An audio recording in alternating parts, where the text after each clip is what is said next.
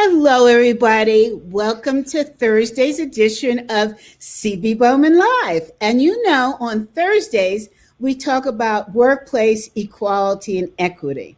And today we have a fantastic guest. Richard will introduce himself and tell you all about himself. Oh my God. And he has an amazing book that he has written. I'm so excited to talk about it. Richard, tell us about yourself. Thank you, CB. I'm a professor at Case Western Reserve University. I'm actually a distinguished university professor. I'm in departments of organizational behavior and psychology and cognitive science. I've been studying uh, people and how people change as a psychologist since 1967. Uh, that was when I, I was at MIT and I left the aerospace field. I got my degree in aeronautics and astronautics, and I was I was actually designing um, control systems and interplanetary vehicles. But I ran out of money, went out and worked in the field for a while, came back, finished the degree, but decided to change fields. And through the intervention of a few people like Dave Kolb and Ed Schein and a few others, Dave McClelland, they convinced me to go to graduate school, helped me get into a PhD program at Harvard, and uh, been in the psychology field since. But it was the curiosity about why most managers don't help their subordinates that got me thinking about it, even when I was still an engineer.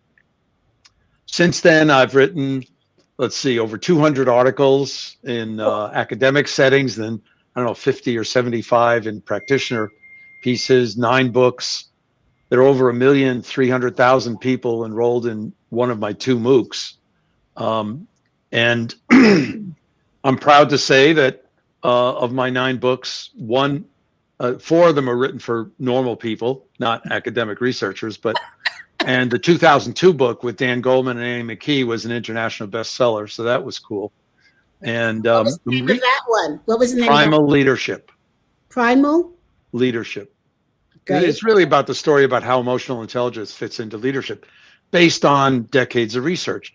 Then finally, after three decades of doing fMRI studies and hormonal studies, as well as longitudinal behavior studies, behavior change studies, professors Melvin Smith and Ellen Van Oosten, who are close friends and colleagues, and I published a book from HBR last year called Helping People Change, which is based on research on our evidence as to what's a more effective way to help people want to learn and change. So, first of all, I want to get because I, and I purposely didn't say it because I know I'm going to mess it up. The pronunciation of your last name. My parents were immigrants from Greece, and when my father hit Ellis Island, his name was Kyriakos Eleftherios Voyadzis. So, and he couldn't speak English. This is 1938, and he spelled, he said it, and the person behind the desk on Ellis Island spelled it phonetically. So it actually is mm-hmm. phonetic. Boy, Let me try it. Let me try it. Boyatizi, Tizi. Well, it's there's nothing between the T and the Z, so it's boy at zis. Boy at zis. Right. I love it. Let me write it. Try to write it. Boy at zis. This. Okay. My middle name is Eleftherios. If you want to call me Eleftherios, that's okay. No, I think I'll stick with Boyac Dr. Boyac Okay. So now the next question I want to ask you before we get into some more details. And by the way, Greece is my favorite country because that's where I was first proposed to. So, wow. Was that in your first marriage? no, I didn't get married. I just said thank you very much. Oh, I, I, see. Got it. Ran the hills. Being picky, huh? yeah. And my second proposal was in Istanbul. wow. So you specialize in them in the kind of Mediterraneans, huh? Yeah, yeah. and I finally picked one. January, uh, July fourth, I got married and he's Italian, and I proposed to him. okay, well, so all that's left for future marriages uh, are Spain and Portugal. Nevertheless, exactly. Egypt, you know, Tunisia, right? I let him know that every day. yeah, watch out, or exactly. So, Dr. Boyazi, um, you, you call said, me Richard. It's a lot easier. oh, I, but I love your last name. I'm, you know, okay. I'm highly dyslexic, and so I'm trying to build uh, my right. Ability to pronounce different things. Um, so, which is why I speak very plain English, right? Um, what can you just tell us what makes a person a distinguished professor? Oh, and, and in most universities, it's not the same in every university, but at Case Western Reserve being what's called an R1 top research university, uh, the practice is that a distinguished university professor is an award given to, uh, in our case, the top 1% of the faculty, of all the faculty at the university. And it distinguishes, and usually it's given because the person has done a lot of both research and distinguished themselves in research in multiple fields and in teaching in a lot of different areas and in service and leadership. Wow. So, can you tell us the give us a list of the areas you teach in and give us a list of your service and leadership? Sure. Most of my courses are about change. Uh, and the typical title of most of my courses is Leading Change. And uh, what happens is so, one course I teach is for the Masters of Positive OD. Average age about 40, 42. People fly in from different countries a few times during the year. And I teach the course on, I follow Melvin Smith's course on emotional intelligence, and I really focus on dyadic relationships. I use coaching and coaching with compassion as a model to really represent all types of helping, whether as a parent or manager, physician, nurse, or coach and get people to study the psychophysiology of it all and how to do it better, and then to analyze change at all different levels from teams all the way up to country change. And I have my graduate students in small teams focus on countries or communities or organizations that have changed well and those that have failed at it.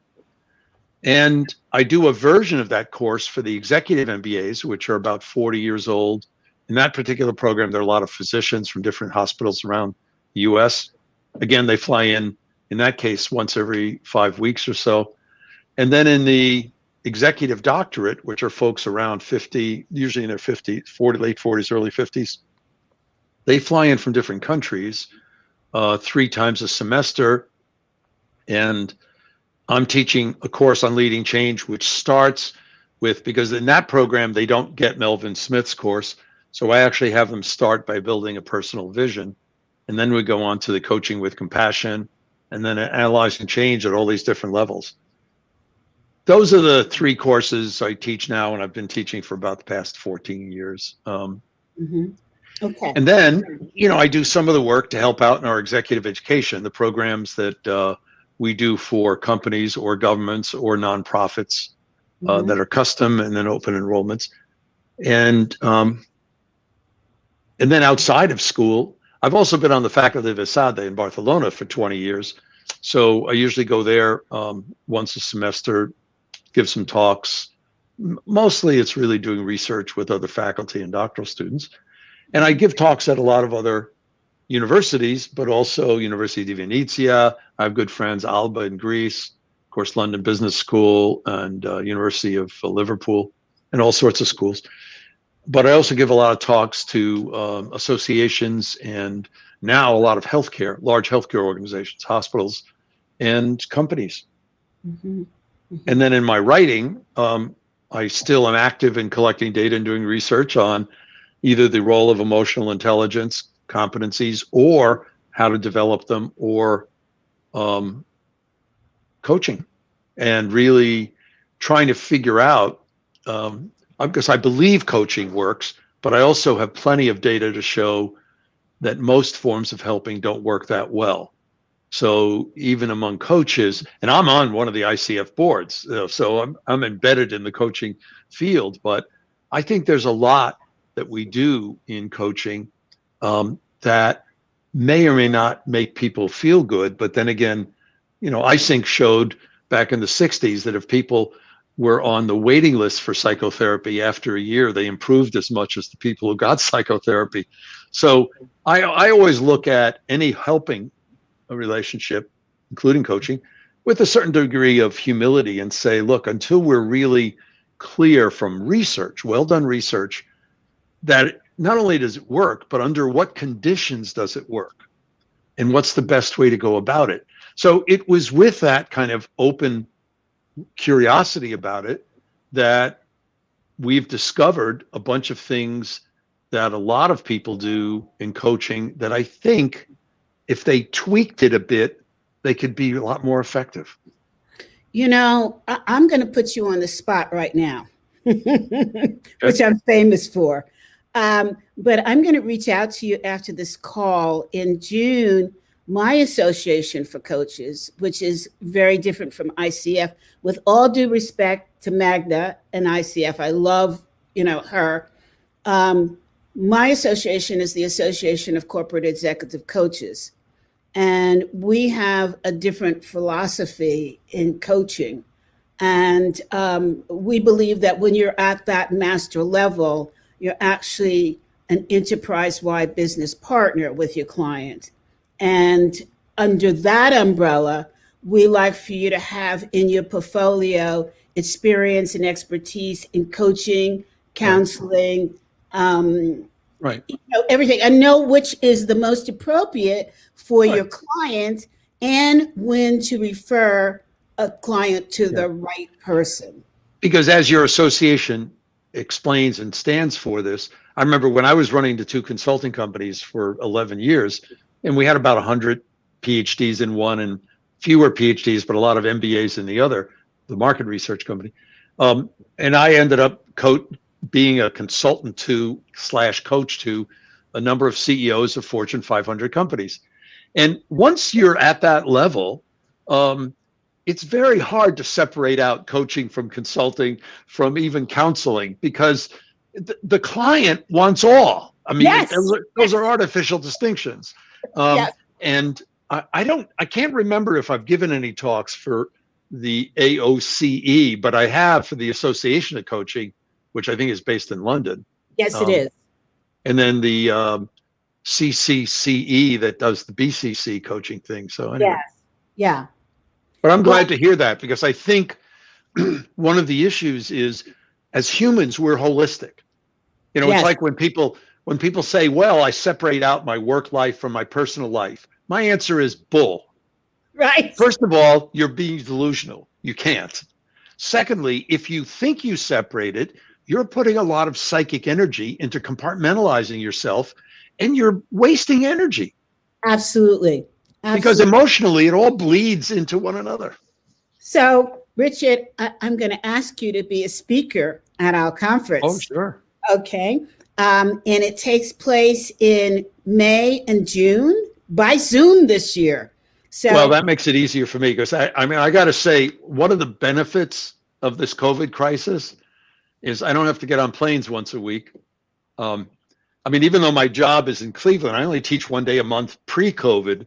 So, and most of my students come from other countries, so I end up doing most of my work on Zoom anyway. Yes. Um, and so I now live in Boston. That's the picture from my condo uh, behind me of the Charles River and MIT, which I pray to every morning.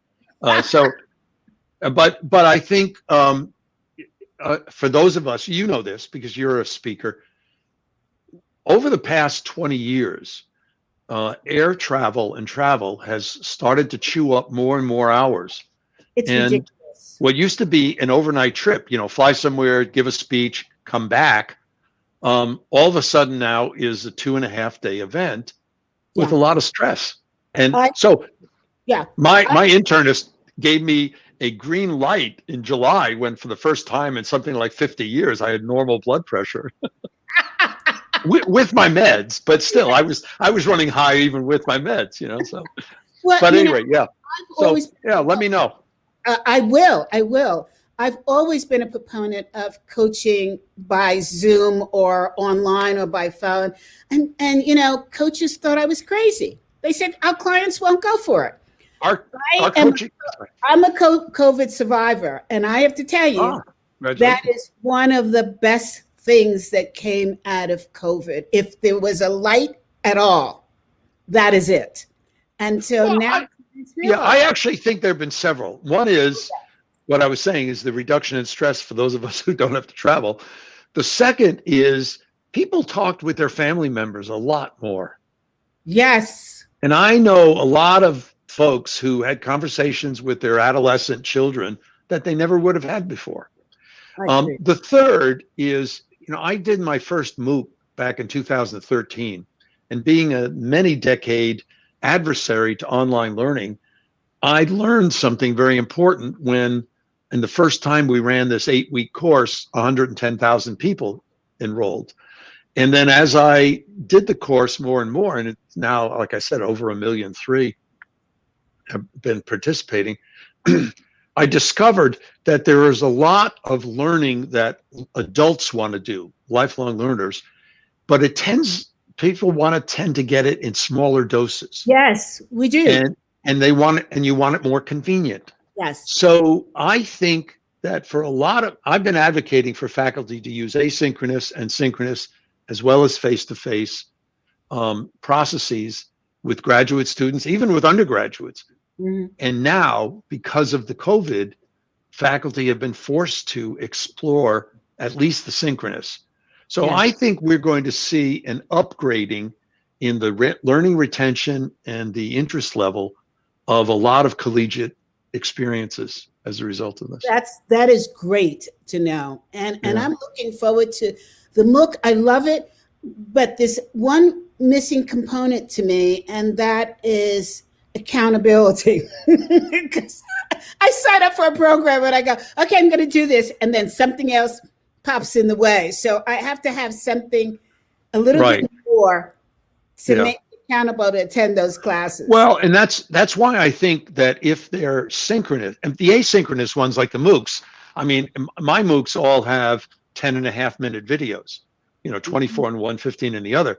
And it's all designed so that people could do it on their phone or on their laptop, you know, riding a bus or the train to work. Uh, but when you do a synchronous course where you want people to be involved, what it means is you have to use this interactive technology more effectively so that people are involved. Yes, absolutely. I see we've got, Julie says, preach me too. um, we've got a lot of people that are writing in, so you're triggering a lot of conversation. Um, but I, I want to, uh, the people that are writing in, keep writing in. Um, I'll try to leave some time to come back. Uh, people are saying, glad to hear you say that, Richard, at various points. We've got Jordan who's listening in and said, I would add, it's a lot of gray area between coaching, counseling. Uh, we talked about this yesterday, um, and he would love to hear you speak at the ACEC conference. That's wonderful. I'm, I'm going to snag Richard, so don't worry. But Great we have to get to the to the uh, theme of this program, right? workplace equality and equity. So here's my question to you. Um, you've done a lot on change, but actually, you know what? I want to take a little detour, another detour. Richard, did you yep. hear Amanda Gorman's presentation yesterday? Uh, no, but I heard a lot about it, and I do want to listen to it. I I'll, I'll have to catch a, a, YouTube of it or something. Well, I, I just your link to me. I just posted it this morning. Oh, great. Okay. And I want to tell you, I write poetry. And when I heard, and I was so glad that last year on uh, America's Got Talent, somebody won for the written word, which we now wow. call poetry, right? Yeah. When I heard this young 20 year old speak I didn't know whether to cry, smile. All I could tell you is that my heartbeat went up 100%. She just, she represents our future. And boy, are we in for a good I'm looking forward to it. I'm looking forward to oh it. Oh my God, you must, you must. Okay, Jordan says it brought tears, t- tears to his eyes, and it's not typical for me. I think it did that for everybody. We're just so proud to be in a world which allows her to speak that way. Um, okay, so let's talk about workplace equality and equity. And I might ask you some tough questions, but I know you could deal with it. I signed up for it. okay, great. All right. Your book on change. How does that help? Or what models can you advise for organizations who want to start a D&I program? Sure. Let me start by asking you a question. Um, when you're involved in D, E, and I programs, why are you doing it? So, okay, you're gonna you're gonna tear me up.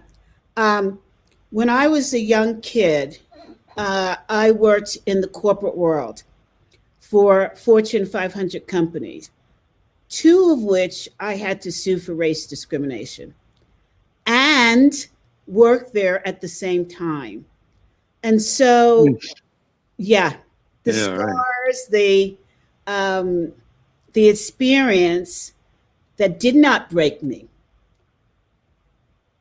And I always said to myself, you're going through this pain for the sake of the generation coming next. Okay. And so it's now time for me to say a little bit more than that. So I started a company called We, which is Workplace Equality and Equity. And its focus is to support organizations and individuals, specifically coaches and organizations who want to change the workplace environment so that it is more equitable and there's a lot more equality. And our platform okay. is that we don't do this. We don't do this training by making people feel guilty.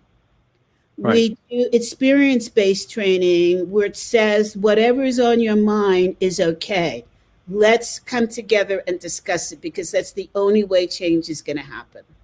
Okay, so you answered my second question, which is when you, and, and certainly the experiences that you talk about are both disgusting, but also a sign of your courage and and fortitude.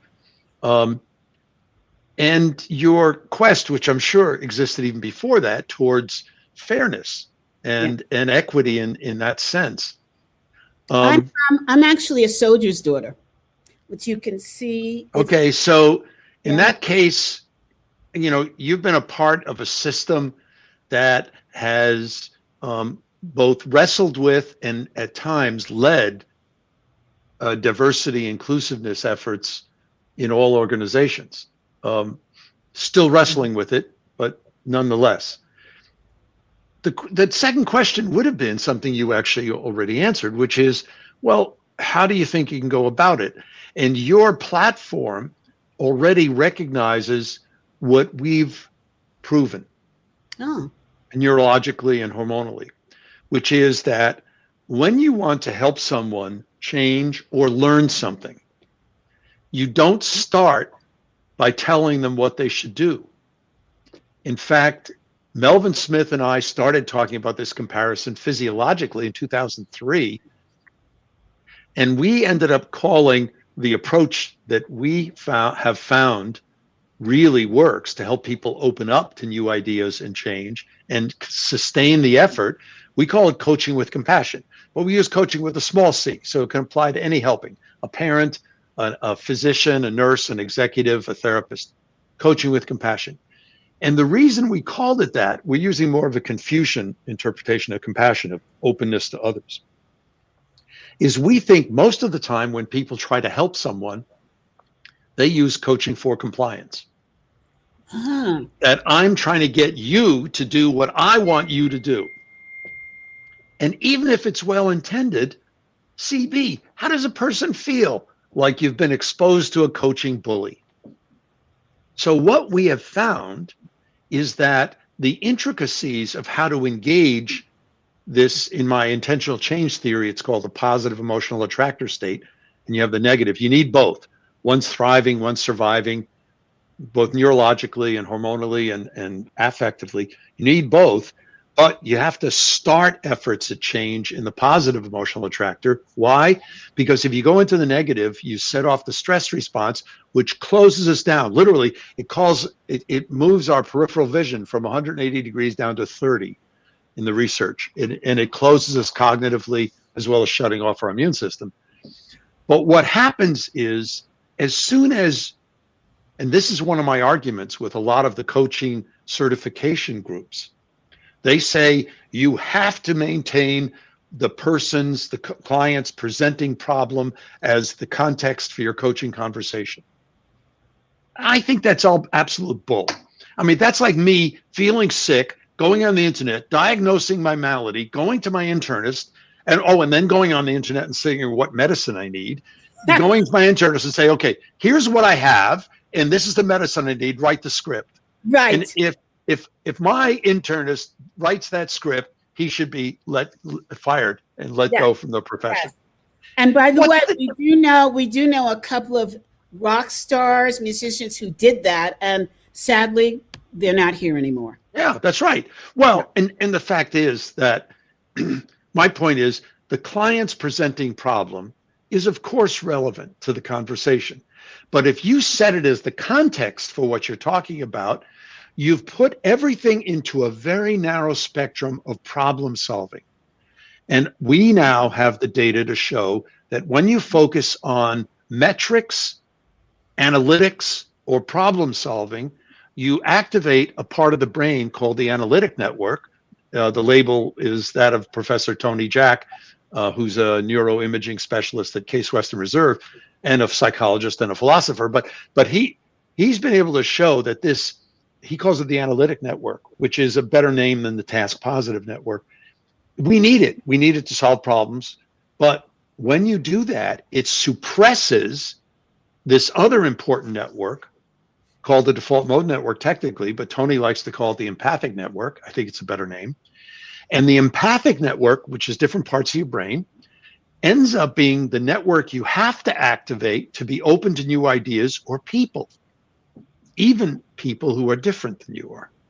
So, at the heart of it, anything we do that creates more focus actually suppresses the ability to be open, especially to other people and to new ideas.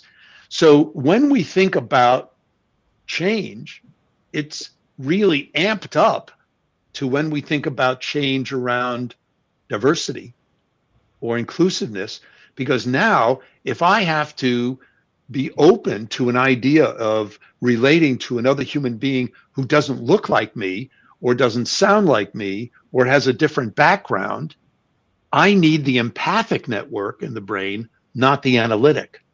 Mm, mm-hmm. In coaching or in any helping, you need both, like in managing. Mm-hmm. You want to use analytics and you want to use empathy and the empathic network. But the question is, what do you start with? And that's where, that's where your platform of your practice is exactly what we've found. If you start with a person's dream or sense of purpose, not goals, the big picture. If you start with a caring relationship, which we call a resonant relationship, you actually activate things. We are technically, you know, the empathic network, the parasympathetic nervous system, positive affect, things in what I call the positive emotional attractor. And that enable that activates all these parts of the brain and the body to open you up. I mean, there was even a study done on one of the dimensions of my thing of parasympathetic versus sympathetic, which is what I call renewal versus stress.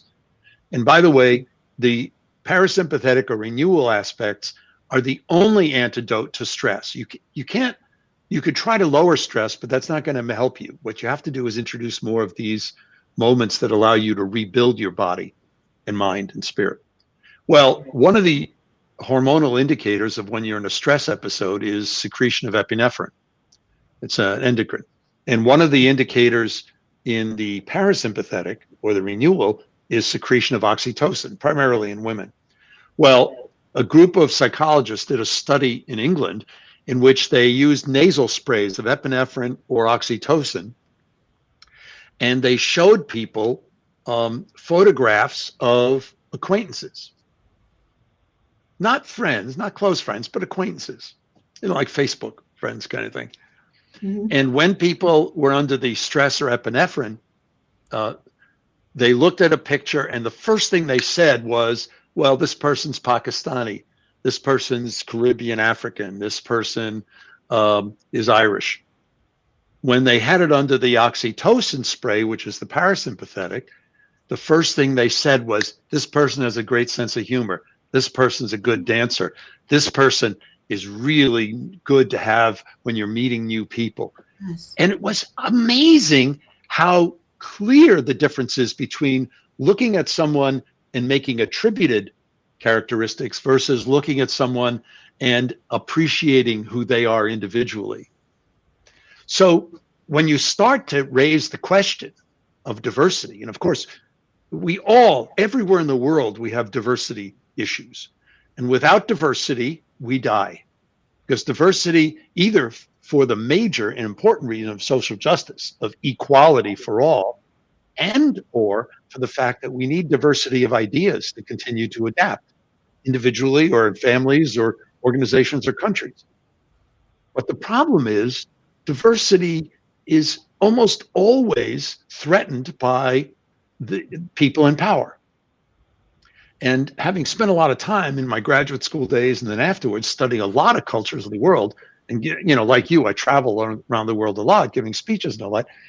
I, mean, it becomes very clear that um, the issue of uh, the biggest threat to diversity is not any one particular race. It ends up being whatever race or group is in dominant power. So, yes, in America, it's whites. But in Nigeria, it's the Yoruba tribe because they hold the most dominant positions. Ask uh, an Igbo, you know, how it is to get, a, get around there, or Hausa. In uh, Kenya, it's the Kikuyu. In China, it's the Han, the Han ethnic group. Um, so what we find is that there are very visible differences in terms of races and then, of course, ethnicities, very clear around gender. And now, even clearer when you look at the full spectrum of gender identification. And I think the one that is under acknowledged right now, but is a major source of misunderstanding and not being fair is uh, social class issues. Uh, mm-hmm. Jennifer Morton, who's a philosopher at Princeton and uh, Hispanic immigrant herself, wrote a magnificent book, um, and it was it's called um, "On the Way Up." Don't lose your way, or something close to that. um, and uh, I, it's the first time I've seen in the last 30, 50 years somebody talking about the social class issues in this country, in the US. Uh, people are very, very aware of them in a lot of other countries because, you know, at any rate. So the point, I'm getting, drifting too far to go back to it. If you want to help somebody be open to learning or change, you have to start in the positive emotional attractor.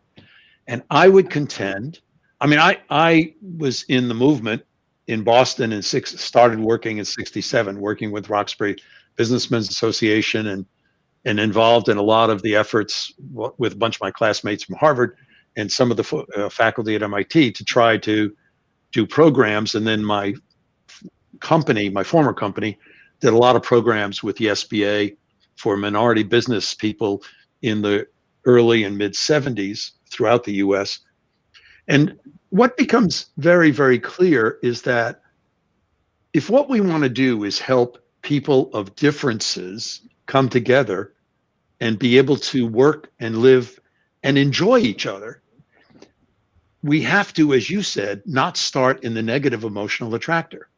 And most diversity programs do that. They're based on venting somebody's anger, which is righteous. I mean, there are a lot of things that people should feel angry about from their own experiences. But if that's your strategy for trying to get somebody else to change, then be clear. You know, what you're doing is using vomiting and yes. revenge. Yes. You're not using inducing change and learning. So that it's through the more positive and inducing the more positive parts, open parts of your hormonal system and your brain, your neural network, that you actually have an opening. Then there are times to introduce some of the negative. I'm not saying you, you can't do anything negative, yeah. but But a part of it is exactly what you said uh, your platform is. But I, I happen to think it works. It's the key for any learning and change. But it becomes very visible uh, when you look at places where we're looking for equity and social justice because the tendency of uh, folks championing those efforts, I think, is very often to because they've been feeling the dregs and the uh, the oppression and repression of it. They've been feeling it for so long that when they finally get a chance to do something, they're blasting away. Um, but that's really what we've been studying and finding. And that's what our recent book is about is how do you use this approach of coaching with compassion? You know with you know it, and we have stories of physicians and executives and people dealing with their teenage children and and all of these kinds of things uh, because it's a lot more enlightening and effective.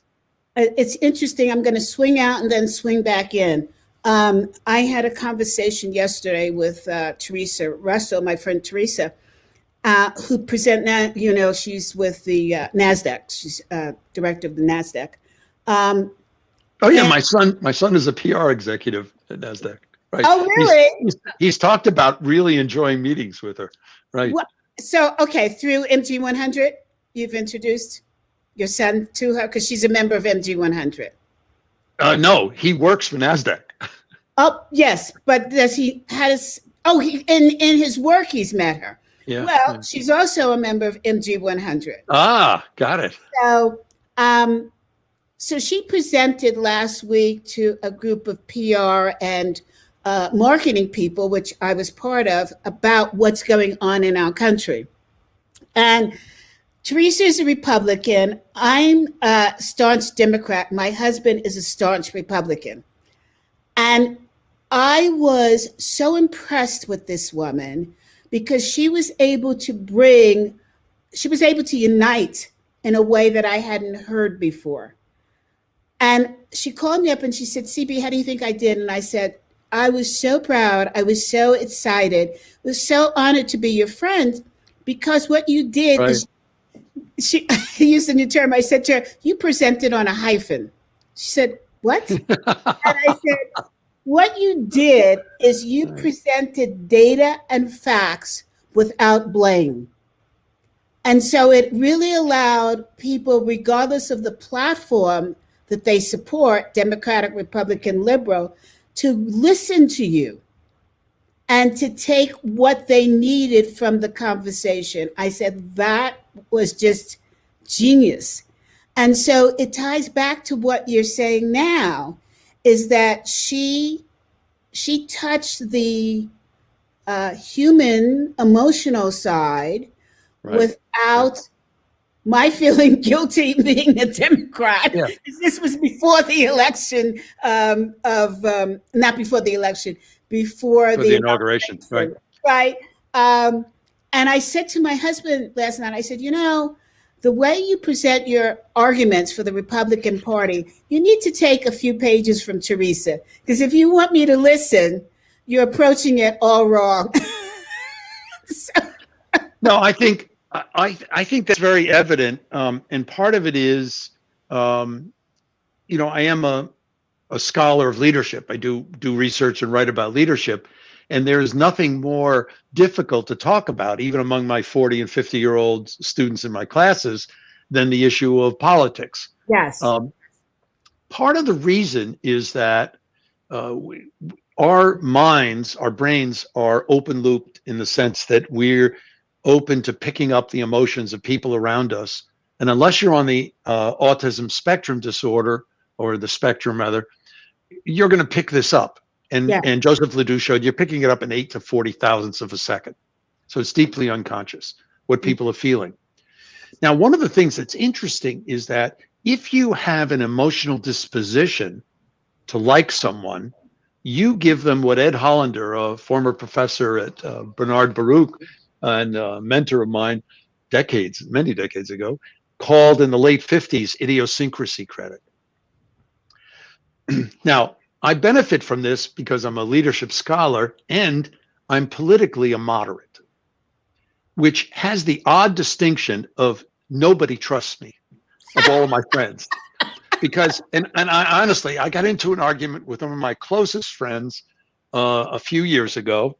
And I, I finally, and he said, well, everybody says they're a moderate, but they're not.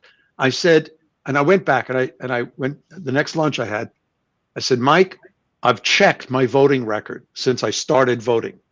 And let me just limit it to national elections.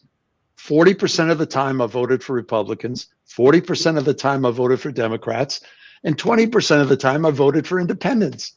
I said, I think that qualifies me for a moderate. now, what that means is when I look at an election, I'm a little more sensitive to what happens when people do this idiosyncrasy credit. And I remember watching the George W. Bush John Kerry election and you know coming from Boston and having known about Lieutenant Kerry, you know when I was teaching graduate students in the uh, late 60s early 70s who were also in the vets against uh, the war movement uh, I, I remember a bunch of stuff. So here I have this view that you could never have found two candidates for president who were more alike. they and despite what everybody liked in Europe to say, they had almost identical IQ store, scores from published tests that they took. Uh, one was fluent in Spanish, the other in French. They both went to Ivy League schools. They both grew up quite uh, well to do. And honestly, from my viewpoint, although I don't know the inside stories, I think they both screwed up in their military service. so you have all of this stuff going on, and it, that happened to be one of the many acrimonious elections recently in the last 30 years, because I never ran into anybody who was voting for one. Almost everybody I ran into in Boston and Atlanta in Cleveland, in places in New York where I was hanging out or working, were voting against the other person. Why? Psychologically, I think it's this idiosyncrasy credit. So you see something in one person which you like, and you forgive them their other things. You look at the person you don't have this emotional disposition for, and you're disgusted by the very same thing you're forgiving over here. So, part of the dilemma that we have is people have these strong emotional reactions. And at some point in the last few years, people started using a term from psychology called confirmation bias. It's, it's a little bit of the same thing. Right. Um, but the dilemma is the only way we can go ahead is if we break those patterns. Yeah, absolutely. So and, I'm going to swing back in. I'm going to swing sure. back so, one of the things that keeps coming up, and people are asking me and my colleagues, what's the difference between equity and equality? And, you know, I kept thinking about it and thinking about it, and I kept giving definitions of it. And, and suddenly I realized that it's personal based. In what sense? In the sense that, can you say one is more important than the other? in the D and I space, or one means more to an individual. And I think when people define the difference between the two, that definition is based upon your personal experience. Right. And I, will give you an example. The cartoon that came out with the three little boys trying to look over the fence to see a sports uh, team, um, that was defined as inequity because one was short and couldn't see through, one could barely see through, and one saw through clearly. And so when they raised the uh, benches so that they were uneven and all three could see over the bench, they said, well, people said to me, is that equity or is that equality? Right? And my response to it was here's how I look at it. Um, if I'm paid the same salary as somebody else, I'm going to feel equal, right? For the same job. But if I take that salary and I go to buy a house in a neighborhood where my colleague who is white bought a house, who's making the same amount of money as me, and I'm not allowed to buy a house in that neighborhood, that's not that's not equity. Right? I have the money. Yeah. Not allowed to. So is that equality or is that equity? Which is uh, I, Yeah, I I I think the uh, I, I agree with you, CB. I think the distinction between these words um, are have more to do with the eye of the beholder and what you're interpreting it as. Uh, one of the reasons I like the current trend, which is to talk about diversity, uh, equity, and inclusion, the three together. Uh, Richard, your camera may go off because you went out of focus for some reason. Oh. So I'm not mm. sure if that's your bandwidth. Um, I think you're coming back in a little okay. bit. Okay. Well, what I was saying is, I was very excited when people in this area started referring to it as not diversity or gender studies or race studies, but diversity, equity, and inclusion. Because each of these three things are very important, but which is important varies according to the people involved and the situation. So it's not just to have diversity. I mean, Diana Bilimoria, a senior colleague of mine in my department and our department chair, did her PhD thesis at Michigan before she joined our faculty at Case on women in boards of uh, Fortune 1000 companies. And she oh, was the oh, first to show, no, but listen, she was the first to show in 1989 that the number of women on a board is not a signal of equality of gender because you have to look at which committees they serve on. Yes. And she was showing that regardless of how many women were on the board, they tended not to be on the finance committee or the strategic committee. You know, they were on some of the other committees. So it raises the issue um, that, yes, diversity in terms of having different points of view and diversity of uh, race and gender, ethnicity, and social class, all these things are really important. But when you ask the question a slightly different way or go at it a different way, um, why are you doing it? Well, you want people to feel included. You want people to feel invited, and you don't want people to feel that they're shut out. I mean, it's one of the reasons why you know the current uh, kind of brouhaha going on with the cancel culture and the um, excuse me, but from a perspective of looking at the media, the sheer hypocrisy of all forms of media to think that there's anybody who's balanced is crazy. I mean, at least in Europe, everybody knows which uh, broadcast stations and which newspapers are biased along the, you know, conservative to liberal, extreme conservative, extreme liberal program. We haven't gotten used to that in this country yet, but they all are. You know, I have to break in because it reminds me of my days at the New School for Social Research. Yeah, that's right.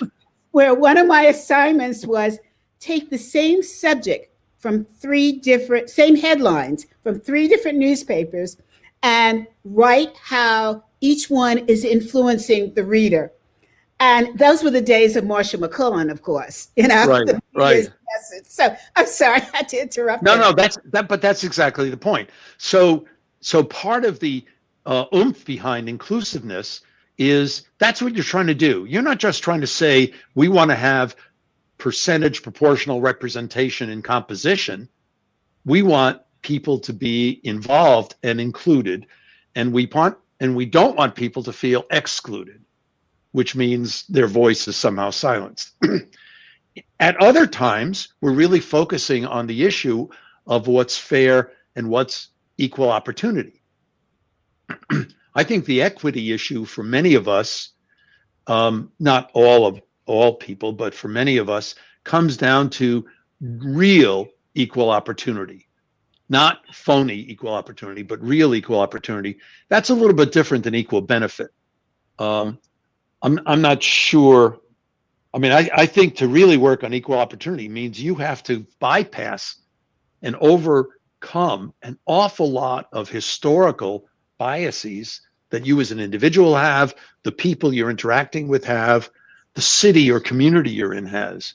Um, so the issue of creating that kind of, uh, I would call equity, which is equality. Um, So my sense is I agree with you about differences between equity and equality, but I think the diversity, equity, and inclusion are three different parts of the same thing. And that's why I'm I'm excited that people are talking about it that way because I think it also invites the addressing of it for more than just one violation, like looking at sexism or racism, but looking at all of these things that we do. Clear. You're not saying diversity, equity, and equality are the same thing. You're saying it's part of the same uh, yes. uh, globe That's that right. we yes. put together. So yes, yeah, yeah there there are different parts of it, and right. I would say in any given moment, d- they may be differentially crucial. You know, in terms of which one you need to work on the most, but all of them are really important because they represent different parts of this whole larger whole which, you know, given last week's celebrations of the Reverend Martin Luther King, uh, you know, I mean, as a person who transcended a lot of differences, as somebody who remained committed to nonviolent change that didn't shirk from standing up for or going to jail for uh, change needed, he was one of the few people who were cons- was has been had been consistently standing for a position where everybody came together. I mean, it's one of the reasons why decades and decades later people still feel a response to the I have a dream speech because it was one we're all together. Mm-hmm.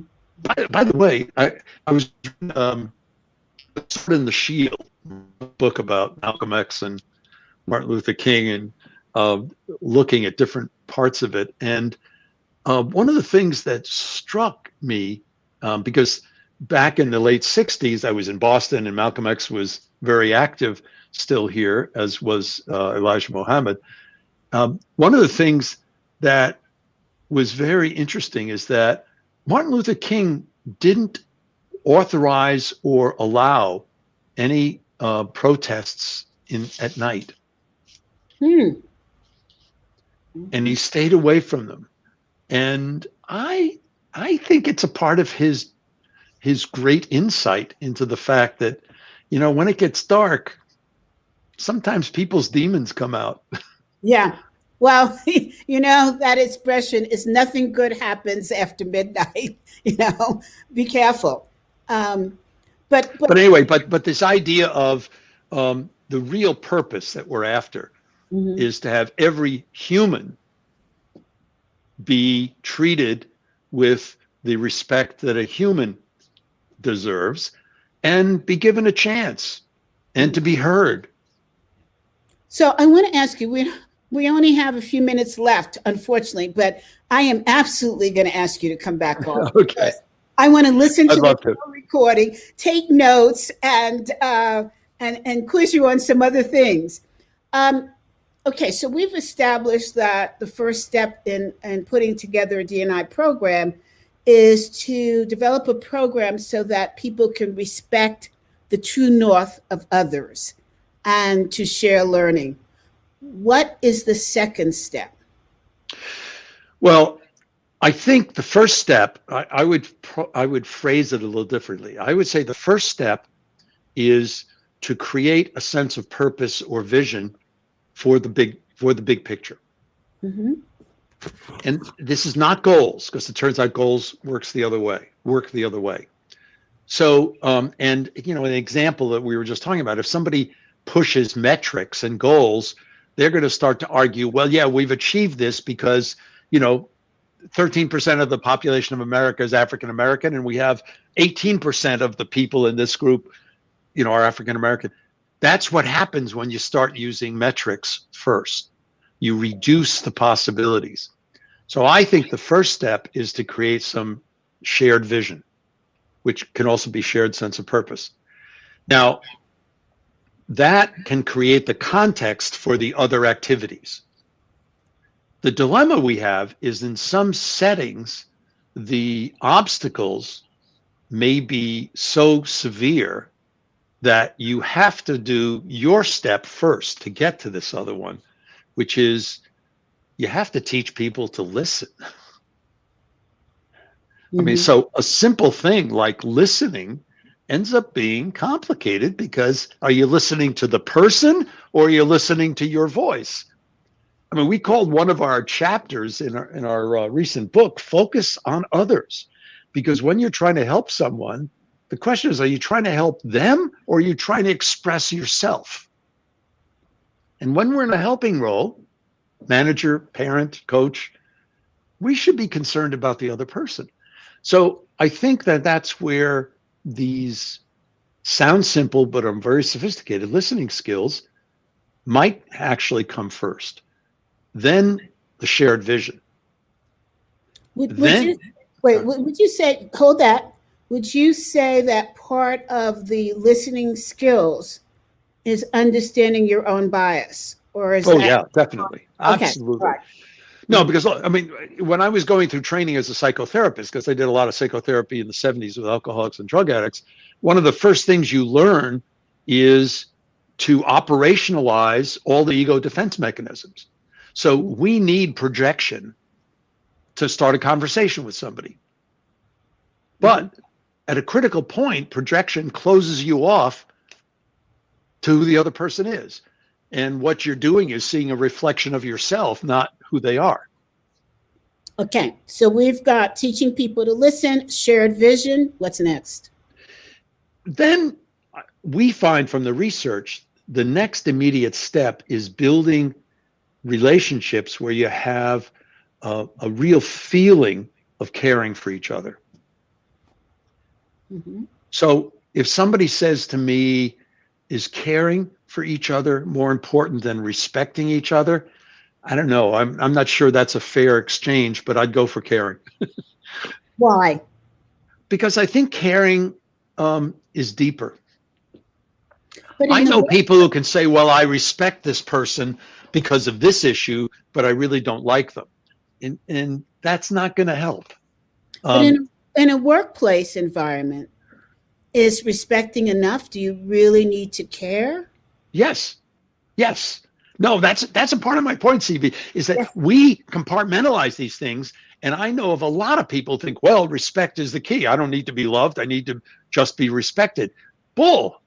If somebody is going to really work with you over time, then they need to know that they you care about them and they care about you. It's it's more and it's even more than empathy. It's even more than understanding it has to be an active thing. So. Professor, you have to listen to my Tuesday program with Morang, who talks about this exact thing. But go ahead. Oh, great. Yeah, it was this past Tuesday. Ah, okay. I'll look it up. Okay. So I think I think once you have a shared sense of purpose or vision, and you have um, um, a reasonable basis, excuse me, for a caring, mutual caring relationship, a lot of things are possible because then you're able to bring the person periodically back into what I call this positive emotional attractor space. So you can be in a conversation and you could get to hot issues. You can get to issues that make you each angry, but you can somehow pull yourselves back. The problem that we often has if have if you don't have those things, you're going down the uh, the whirlpool of negativity. Yeah, it's much easier to discuss something that's negative if you're in a caring relationship. It's that's like right. saying to your spouse, "Okay, I think you need to go brush your teeth," because you know, I mean, I am oversimplifying it, of course. Right. But right. you know, it doesn't. It's very different than saying that to a stranger. Oh, you have bad breath, right? Yeah, uh, or or to stay within the spouse or partner analogy, if you're in a heated argument, that's not the moment to say to your partner, "Calm down." Yeah, especially the woman. you know what you need to do is agree, hug them, um, you know, whatever. But but that that's that you're right. That's exactly the point. Is that um, the question ends up being, I think the reason we're finding all this hormonal and neurological evidence and, and are seeing the behavioral changes that result is because this foundation is a different foundation. It's different than saying you have shared goals. You, it's deeper. You have a shared purpose. Yes. And it's different than saying you have a working relationship. It's different. You care about each other, which means you're human. You're not just human resources. Okay, Richard, I have to stop you because we're at 1201, but um, I just want to read a couple of points here. Jordan says, doesn't work for men either. Uh, Morag, is listening in. She said, Thanks for the shout out, CB. I was listening and saying yes to everything Richard is saying. Caring is key. I know we had people on the who are listening in. You have to go to YouTube or you know connect with me and listen to Morag's interview that took place this past Tuesday. It was exactly on point with what Richard is saying. Um, Grace says on this starting point being listening that's why in Wells Fargo, one of our foundational D&I courses is just about having a conversation about difference. Self, safe self disclosure first. But, you know, I'm not sure, Grace. I hate to say this, this goes all the way up to the CEO because of what happened a few months ago. Um, Jordan heard it was great. He's talking about the Tuesday event. Jordan, wow, what a PowerPoint. Um, and hold on one second. What a PowerPoint, the idea that whomever is in power represses diversity regardless of their ethnic, racial background. I hope I have that correctly. Yes, I think you did. Uh, Julie, relationships matter most. Say it louder for the people in the back. I love Julie's sense of humor um, Jordan, compassion, recognizing that someone is in pain or suffering and having an impulse or intention to alleviate that suffering if possible and appropriate, as opposed to sympathy. Um, and just lots of agreement with our earlier part of the conversation. Um, and Dr. Hannah says, Richard, thank you for highlighting the importance of building the listening skills. I agree there is a difference between hearing and active listening. Listening allows us to become aware and take actions accordingly. Such great feedback. I love it. I love when you all write in. Um, Richard, we're uh, three minutes past the hour, and I, I just don't even want this conversation to end. So, it's fun. It's been fun. I thought you were going to be a starchy old professor. Instead, you're a young, fun, brilliant guy. Thank you. I don't think it's because I had a glass of wine with lunch. I don't. I really don't. but, so, if people like any of these ideas, uh, the recent book with Melvin Smith and Ellen Van Oosten is Helping People Change, Harvard Business Review. And we have a MOOC through Coursera that people can take. Um, and we also. What's the MOOC called? Uh, the MOOC is called Conversations That Inspire. Okay. And uh, the, again, the three of us did it. And then the three of us have an app coming out this spring called Helping People Change. That's a number of quick things people can do every day, uh, 28 days worth of them based on the book. So um, you come back on when the app is released? Oh, I'd love to. Yeah.